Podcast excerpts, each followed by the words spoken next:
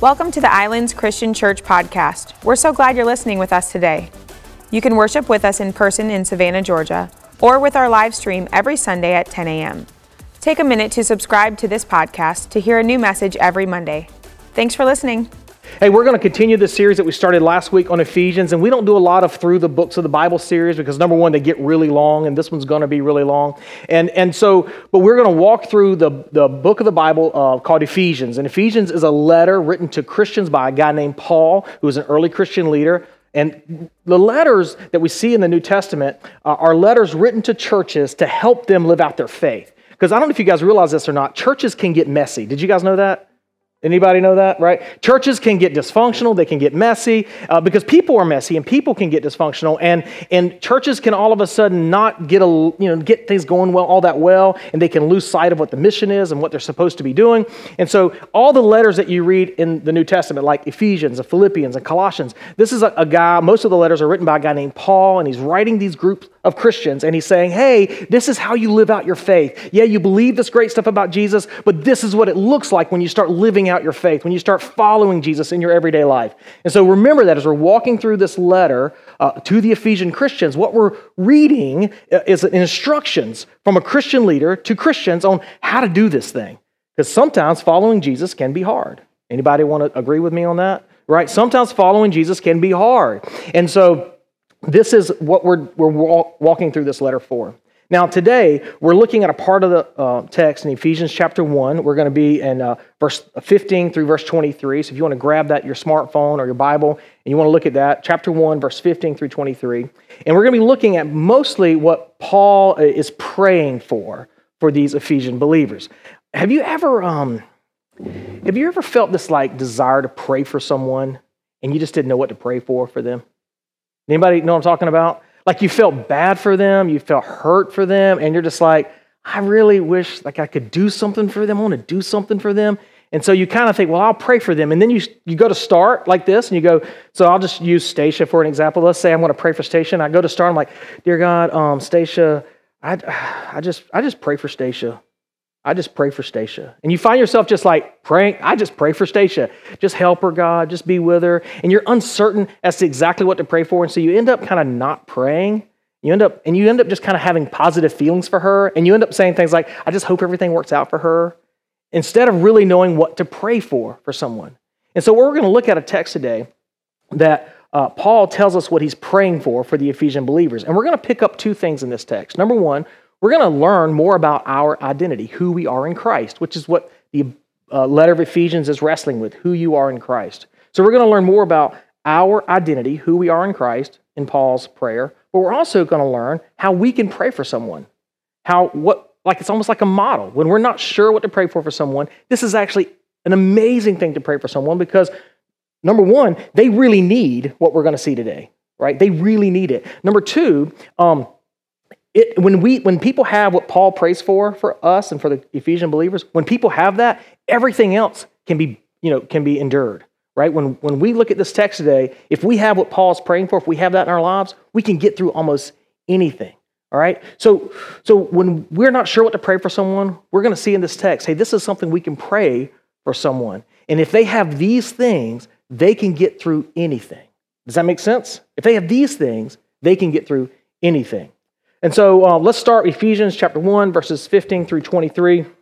Again, just keep in mind, letter being written. So, verse 15 For this reason, ever since I heard about your faith in the Lord Jesus and your love for all God's people, I have not stopped giving thanks for you, remembering you in my prayers. I keep asking that the God of our Lord Jesus Christ, the glorious Father, may give you the spirit of wisdom and revelation so that you may know him better I pray that the eyes of your heart may be enlightened, in order that you may know the hope to which he has called you, the riches of his inglorious inheritance in his holy people, and his incomparably great power for us who believe.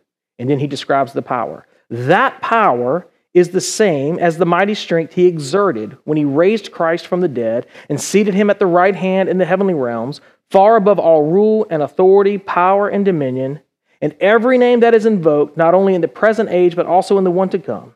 And God placed all things under his feet and appointed him to be the head over everything for the church, which is his body, the fullness of Him who dwells, who fills everything in every way. So the first thing I want you to see, very, go back to verse 15. For this reason, ever since I heard about your faith in the Lord Jesus and your love for all God's people, the very first thing I want you to see is that Paul gets a report. And this was common for Paul. Like he had all these workers that were out kind of working with him and for him. And so they would go out to the churches where he had planted or he was uh, communicating with, and they would go and check on guys and they would go and check on the church. So it would be like if some people showed up here and said, Hey, we just want to know how things are going. How are you guys doing? And we thought, and we said, Hey, we're doing really well. Like Jesus is really alive among us. We really sense his presence. We're all growing in our faith. We're being kind to each other. You know, it's kind of amazing. And we're being patient with one another. We're really seeing Jesus in our presence and we're loving one another. We're loving God's people. It's really amazing what's happening here. And we gave that report to this person, and then they got, you know, in their car and they drove back to somewhere and they and they gave that report to kind of their boss, right? And so that's what's happened with Paul. He's gotten a report about the church at Ephesus. And what has the report said? The report has said that the people at Ephesus really have got it going right with Jesus. They're growing in their faith, they're maturing in their faith. I heard this week that um, being mature in Christ is simply thinking like Jesus. Thinking like Jesus. Because you know what? If you start thinking like Jesus, guess what you'll start doing? You'll start acting like Jesus. Right? We all spend a lot of time trying to act like Jesus. the problem is, is all of us can put on a pretty good show. Anybody else here can put on a pretty good show? But you can't fake thinking like Jesus, right? And so they get the report hey, Paul gets the report hey, the Ephesian Christians are growing up in maturity. They're thinking like Jesus. They're acting like Jesus. They're, they're talking like Jesus. They're functioning like Jesus. Amazing. So the Ephesian Christians have the vertical part of their faith going right. They are walking with Jesus and growing in Jesus. It's amazing. But he also hears that the horizontal part of their faith is going well. The horizontal part of their faith, which is they're loving other people really well. They're loving God's people. And love just simply means they're thinking the best of and wanting the best for and, and giving of themselves for others. So, so stop for me. Think now. Look at this. Paul gets this report that says the Ephesian Christians are loving Jesus and following Jesus, but they're also loving one another. And that causes him to thank God for them. And we can understand that. Like if you've worked really hard with a teammate at your job before and you've invested in them and you've tried to like help them, you know, do the job and get better and and one day they kind of they get it and they start like doing the job better and you look at the the work you've done and you see it paying off in their life, doesn't that make you feel good? Right? You're like, I did not waste the 6 months training that person up. Right? They actually figured out what I was trying to teach them how to do and they're actually doing it better than I ever thought they would do. That's, that's all Paul is thanking God for. Paul's going, I invested in you. I poured my life into you. Paul actually spent two years in Ephesus. So he's invested in these people. He given, he's given so much of his life to these people. And then he hears that it's paying off, that it's working. And he thanks God for that. He thanks God for that. And so then he tells them, Hey, I want you guys to know, as I'm thanking God for you, I want you to know that I've been praying for you. And I've been praying for uh, sp- specific things for you, very specific things. And I want you to understand that, that uh, the Ephesian Christians were under some uh, persecution, they were under some turmoil, there was some drama in their community. Uh, Christianity was not really that well accepted in the community, it was kind of looked down on. Uh, and so I want you to realize that Paul doesn't pray for them to be strong and to be tough and to endure the, the, difficulties that they're facing. He doesn't pray for that. He actually prays for something that's way more valuable. That if they have this, that they will be able to endure whatever's coming at them, including death. That no matter what comes at them, if they have this, they will be able to endure anything that comes at them. So when you're thinking about praying for someone, um, and you're not sure what to pray for, what we're going to see in this text is this is a really clear thing you can pray for for someone. We can sum it up this way. Number one, he prays for them to know God better, to know God better. Number two, he prays for them to know with their hearts the hope and the power that God has given them through the resurrected Son, Jesus. All right? So he's, pray, he's praying for them to know God better, and he's praying for them to know with their hearts the hope and the power that God has given us in the resurrected Jesus. Now let's look back at verse 17 real quick and let's talk about this idea of him praying for them to know God better. So verse 17 says, I keep asking, that's important. When you're reading the Bible, that's important. I keep asking that the God of our Lord Jesus Christ, the glorious Father, may give you the spirit of wisdom and revelation so that you may know him better. Now, If you ever prayed for someone, you prayed for, you prayed for someone and you prayed for them one time? You ever done that? You're like, Lord, just help them get through that difficult time, and then you like, that's it. Yeah, I mean, I've done that, right? But that's not what Paul's describing here. Paul's not saying, well, I want you guys to know in, in Ephesus that I prayed for you one time. No, Paul is saying, I've, I've been praying for you. I didn't just pray one time that you would know God better and that you would have the spirit of wisdom and revelation. No, I've been praying for you and I've been going to God on your behalf and I've been praying over and over for you. But Paul is saying that it's been the consistent norm for me to pray like this for you, to over and over again go to God and say, God, I want these people in Ephesus to have a, a deeper knowledge of you. I want these people in Ephesus to have a deeper intimacy with you. I want them to know you better. Right? He's doing this over and over and over again. Now, in verse 17, Paul prays that, that God would give them the spirit of uh, revelation and wisdom. And if you look in your Bible, it's probably this word spirit is probably capitalized. That's because Paul is referring to the Holy Spirit. Now, what Christians believe, if you're not a Christian, you know, this is kind of interesting. Well, what Christians believe is that when we uh, believe, when we give our lives to Jesus, when we place our faith in Jesus, that the Holy Spirit, which is uh, you know the third member of the Trinity, the Father, the Son, and the Spirit, that we believe He comes and indwells inside of us and lives inside of us. That God comes and lives inside of us. The Holy Spirit lives here and He leads us and He guides us. And one of the roles of the Holy Spirit is to give you wisdom and revelation, right? One of the goals, one of the roles of the Holy Spirit is to come into your life and to lead you with wisdom, like you know, knowledge of what God would do if He were in your situation, and revelation, like stuff you could not figure out by yourself, stuff you could not discern through internet searches and Google searches, and not, there's no way you could get this information unless the Holy Spirit reveals it to you. So, this is what the Holy Spirit does. He lives inside of Christians and He leads us with wisdom and with revelation. But to what end? To the end of knowing God better. Knowing God better. So, God wants you to know Him better. So he gives you the Holy Spirit to live inside of you. Not to like, we think about the Holy Spirit as kind of like the, um, you know, Christians have a tendency to think this way, like the Holy Spirit's like our, you know, you know, like, don't do that, don't do that, don't do that, don't do that, right? That's not, that's absolutely not it. The Holy Spirit's actually convicting you of who you are in Christ. The Holy Spirit's telling you that, hey, you can know God better. I'm giving you wisdom and revelation. So this is how it functions. And so Paul is praying that, that we would be so in tune with the Holy Spirit that we would have revelation and wisdom from the Holy Spirit for the purpose of knowing God better. Now, remember, last week we said um, that we were adopted into God's family. We used to talked about the term adoption. You are inside of God's family. That was done for you through Jesus Christ. You were chosen and brought into the family of God. We talked about that last week. And so you can't like you can't listen for the Holy Spirit to make you closer to God. Because you can't get any closer than son or daughter. You're in the family. That was a gift given to you. Right? But but we can all have a deeper experience of the Father. Now, this we understand this in the human realm. We understand this. My oldest sister is adopted. Uh, she's a good bit older than me. I won't say her age because she watches online from time to time, and she probably wouldn't like that. She's adopted, and my father used to say to her, uh, Sonia, all these other four children I got stuck with, I had no choice in the matter. But I went out and picked you out. I wanted you. And so he chose her to be in the family. And my sister, Sonia, she was uh, born hard of hearing and later in life lost most of her hearing. And my dad advocated for her throughout her teenage years and into her early adulthood.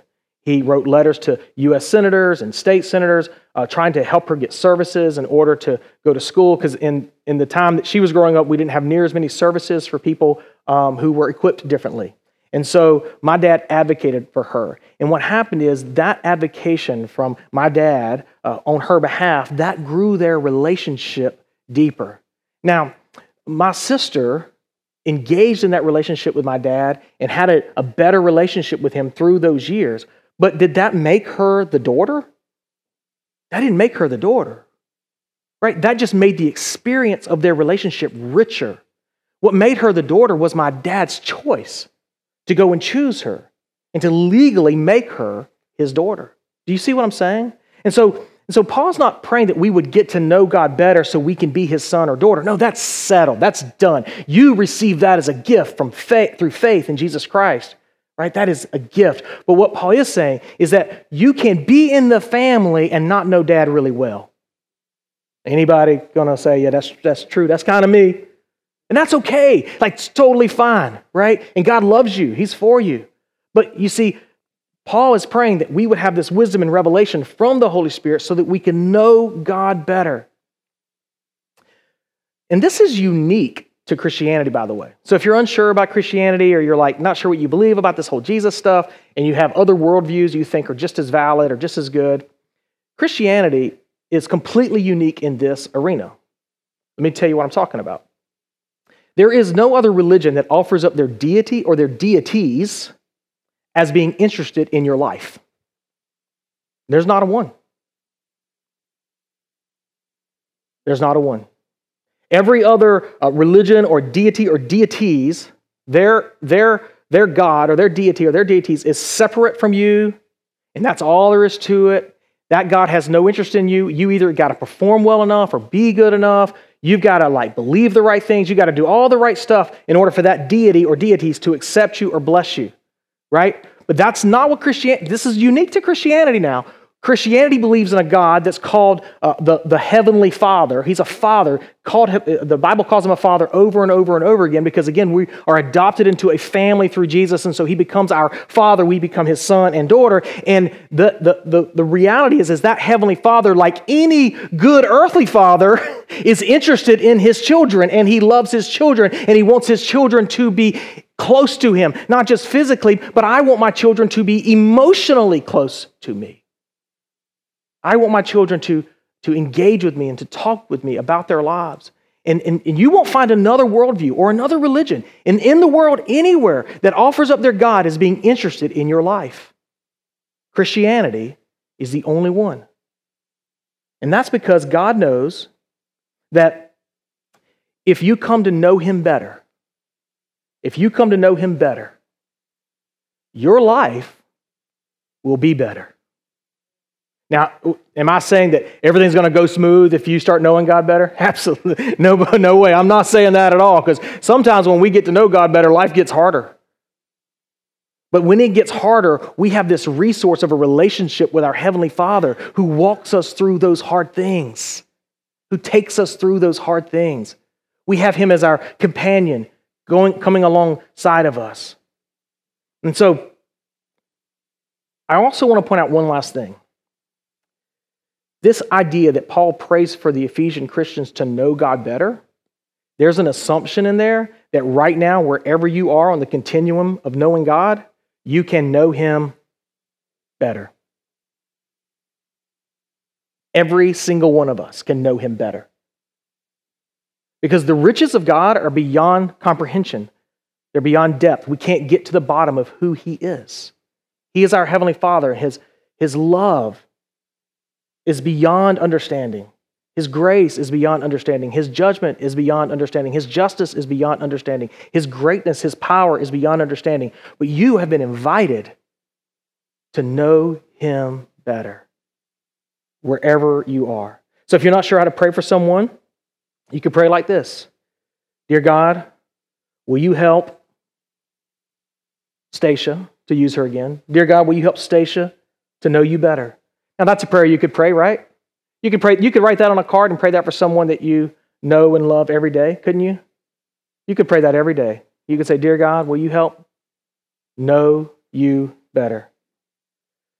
See, you and I can all know God better. So that's the first thing Paul prays for is that uh, the Ephesian Christians would have revelation from the Holy Spirit so that they can have a deeper relationship with God who's interested in them and who loves them and is for them.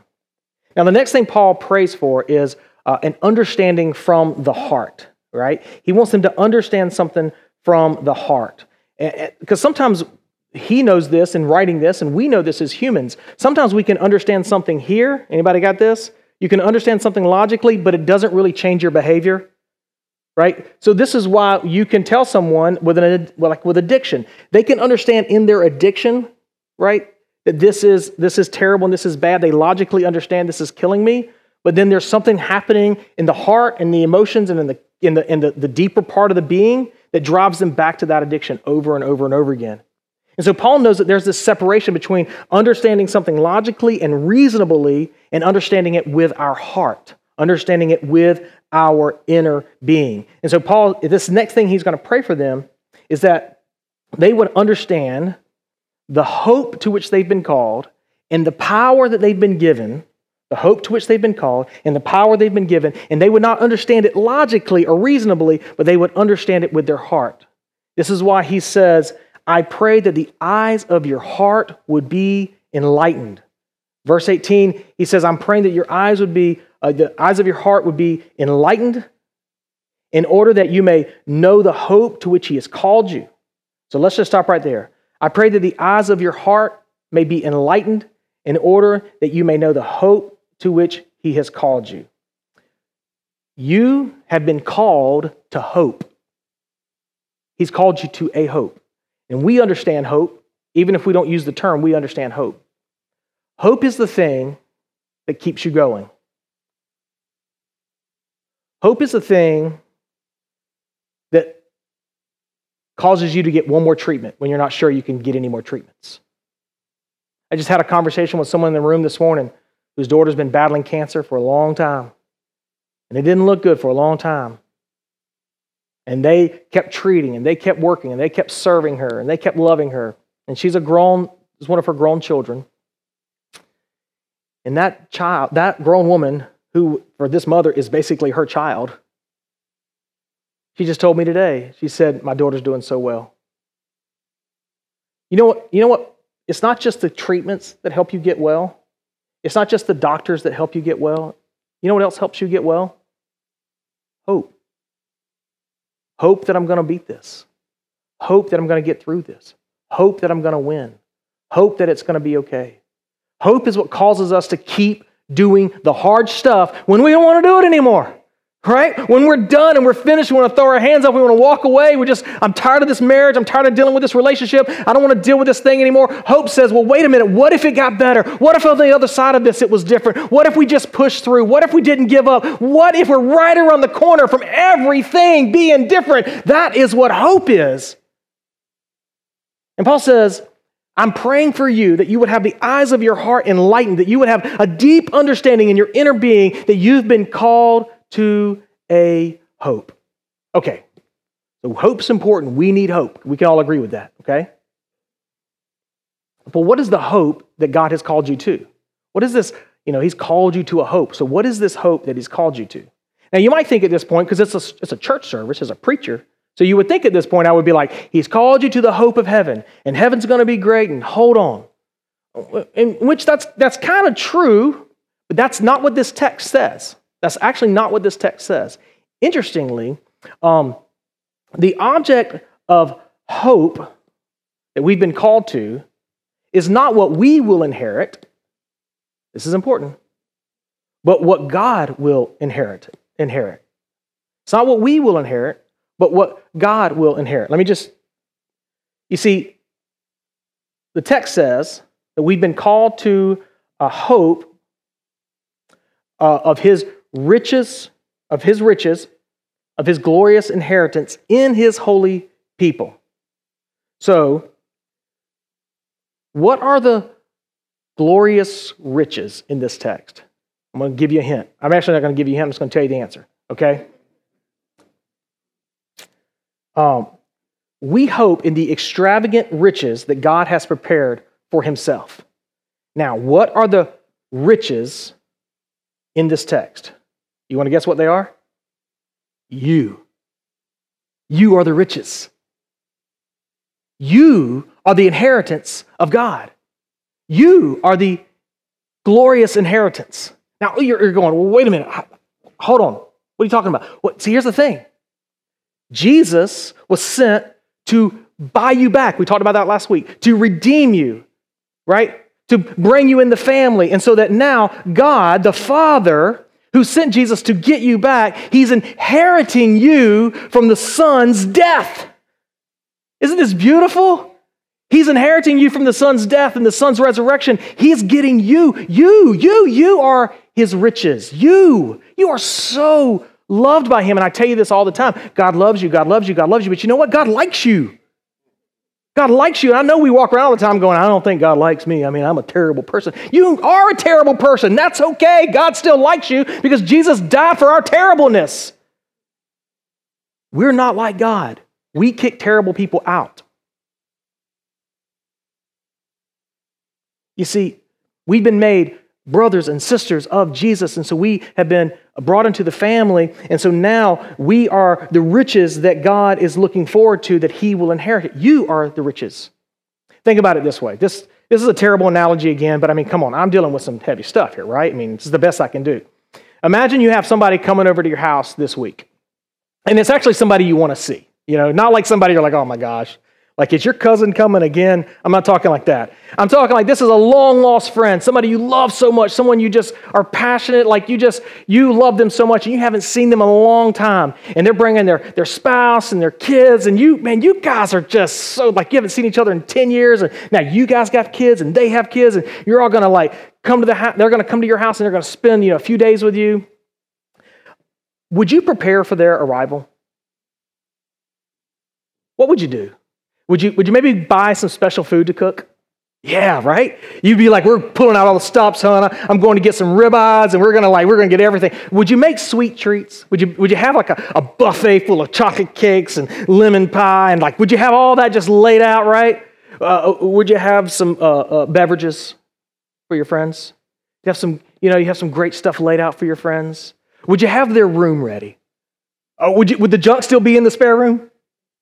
Would you still have all that junk on top of their bed, like all that stuff that's around the floor? And their, would you have all that, or would you have their room ready? Would you have? Would anybody have their room ready? You'd have their room ready, right? And maybe, maybe you might even put out some special stuff, maybe like the mints on the pillow, right? You go a little extra step for them, you know. Maybe put a candle in their room, have it burning when they get there. Why would you do this? Because when they come to your house, you've been looking forward to that moment to receive them, and their arrival is a gift to you. When you arrive, when you arrive, your arrival to God is a gift to Him. That's how much you're loved. You are loved that much that He is preparing a space for you because you are His inheritance. You are His riches. You are that valuable to your Heavenly Father. Isn't that outstanding? And so, the hope to which we've been called is a hope that says, God is crazy about me. He loves me. I am his inheritance. So the question is well, how does this change the way I live? How do I face tomorrow differently? Well, ultimately, you know that no matter what happens in this life, as I tell my children on the regular, no matter what happens in this life, this is not the only life you're going to get. And that Yes, during this life, our role is to endure uh, some brokenness and some loss and to walk through that in this world, both with others and the brokenness and loss that we suffer. And we know that, that suffering and pain is a reality of this life, and your desire for it to go away is actually the promise that one day it will. That's why you desire for it to go away, because one day it actually will and I can endure and push through the suffering and the pain and the heartache of this life because this is not the only life I'm going to get. I have another life. So I'm going to be faithful in this life. I'm going to be I'm going to trust the Lord in this life. I'm going to push through in this life because I have another life that I've that that I'm anticipating, but check this out, more than I'm anticipating it, the host is really anticipating it. And that's how I can push through whatever I'm facing because I have this hope of being the inheritance of God one day. And the last thing, really quickly, Paul prays that the eyes of our hearts would be enlightened so that we would know the incomparably great power for us who believe. The incomparably great power for us who believe. So we have hope that we, then we have power. God has given you power. And we use the term in our culture right now uh, called empower. We say empower. We need to empower people. Have you guys ever used that term? You ever heard anybody use that term? We need to be empowering people. You know what I'm talking about? We need to be empowering people. Um, the, the, the idea of that is that somebody doesn't have as many resources or doesn't have as much power, and that we need to give them resources and we need to give them power. You know what the assumption in that is? Is that I have power to give them.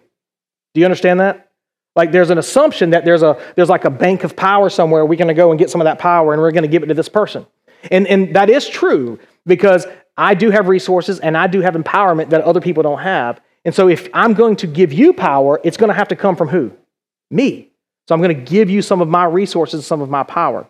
It, it's um, so my, I'll, I'll, explain it this way. My daughter Maddie raises uh, money for Golf Fore Africa every year for her birthday and other times randomly throughout the year. She raised money for this organization that digs wells uh, in rural Zambia to battle the water crisis. And I don't know if you know anything about the water crisis, but it is uh, seriously not good. And clean drinking water changes lives of people for generations. And so Maddie's raised enough money over the past few years for 50 people to have clean drinking water the rest of their life, right? And it's really more than that when you add up the generations because their children will have that drinking water and their children will have that drinking water. So it's really just expansive. But she continues to raise money for that.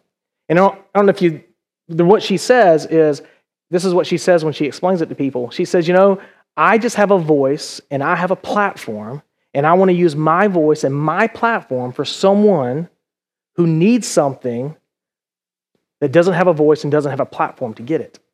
They don't have the voice and they don't have the platform, but I have it. So I'm going to use my power to empower them. Do you understand how this works? And so this is exactly what God has done for you through Jesus Christ.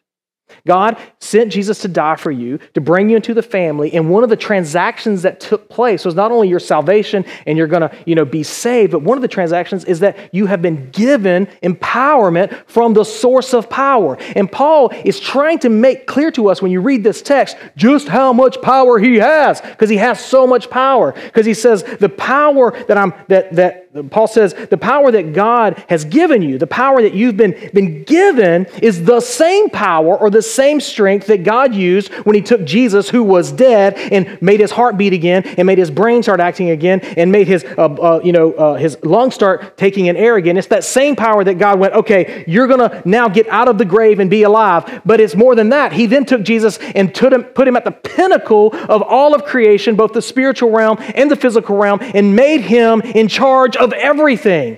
And Paul is saying this is the power that you, as followers of Jesus, as people who have faith in Jesus, this is the power your heavenly Father has given you. Okay, that sounds great. So what? Right? you see, what we don't realize is that we go into so many of our struggles and trials and difficulties in our own power. We're determined to figure it out ourselves. We're determined to use our wisdom and our knowledge and our experience. And we don't understand that we've been given power from God to walk through and get through this very difficult life. We don't tap into it. We, we, we hear that logically. All of you went, okay, that makes sense head wise. He raised Jesus from the dead, and I have access to that power, but we don't get that here. This is why Paul's praying for it. Because we don't get that here. We don't understand that no matter what I'm facing, I have the promise that the God who raised Jesus from the dead, as Paul says in Romans, the God who raised Jesus from the dead has made me more than a conqueror. I can overcome everything through his power. So, this is who you are as a Christian. You are someone who's been adopted into the family of God, and you have the ability to know God better. You can know the Heavenly Father better. He wants that, actually. You are someone who the Holy Spirit lives inside of, if you're a Christian. The Holy Spirit lives inside of you and is offering you revelation and wisdom so that you can know the hope to which you've been called and the power that you've been given. That's true of you right now. And I want to tell you that when we pray for these things, for the people we love and for ourselves, to know God better, to know the hope and to know the power, when we pray for those things, our lives are different. Our lives are better.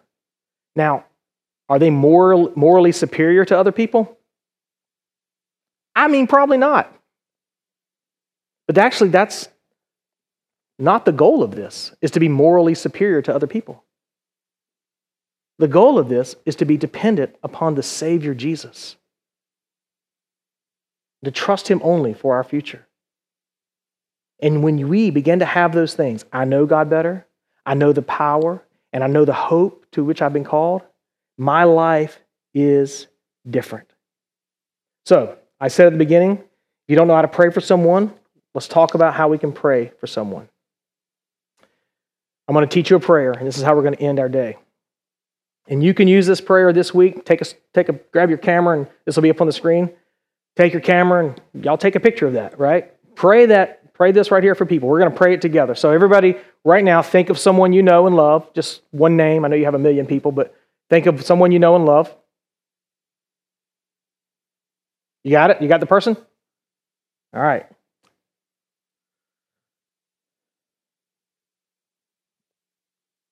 Father, will you help know you more and more through your Spirit? You will you remind them in their heart that they have hope for a future?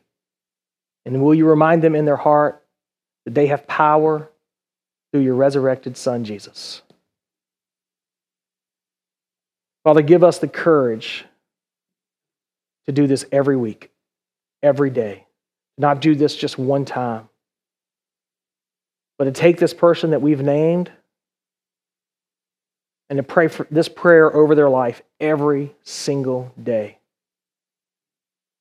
I know, God, this is a prayer you want to answer. You desire to answer this prayer because these are in line with the gifts that you want to give us. This is already your will to give us. And so while we should pray for healing and we should pray for health and all those things, but Lord, let's not forget that the greatest thing that you've given us as uh, followers of Jesus is this ability to know you better, this deep spiritual heart knowledge that we have hope, that we are your inheritance, that you are longing for our arrival, and that remind us that you have given us power. You've given us power. Thank you so much, Jesus, for dying on the cross for us so we could be adopted into the family. In Christ's name we pray. Amen. Thank you, friends, for being here today. Have a blessed week and a wonderful rest of your day.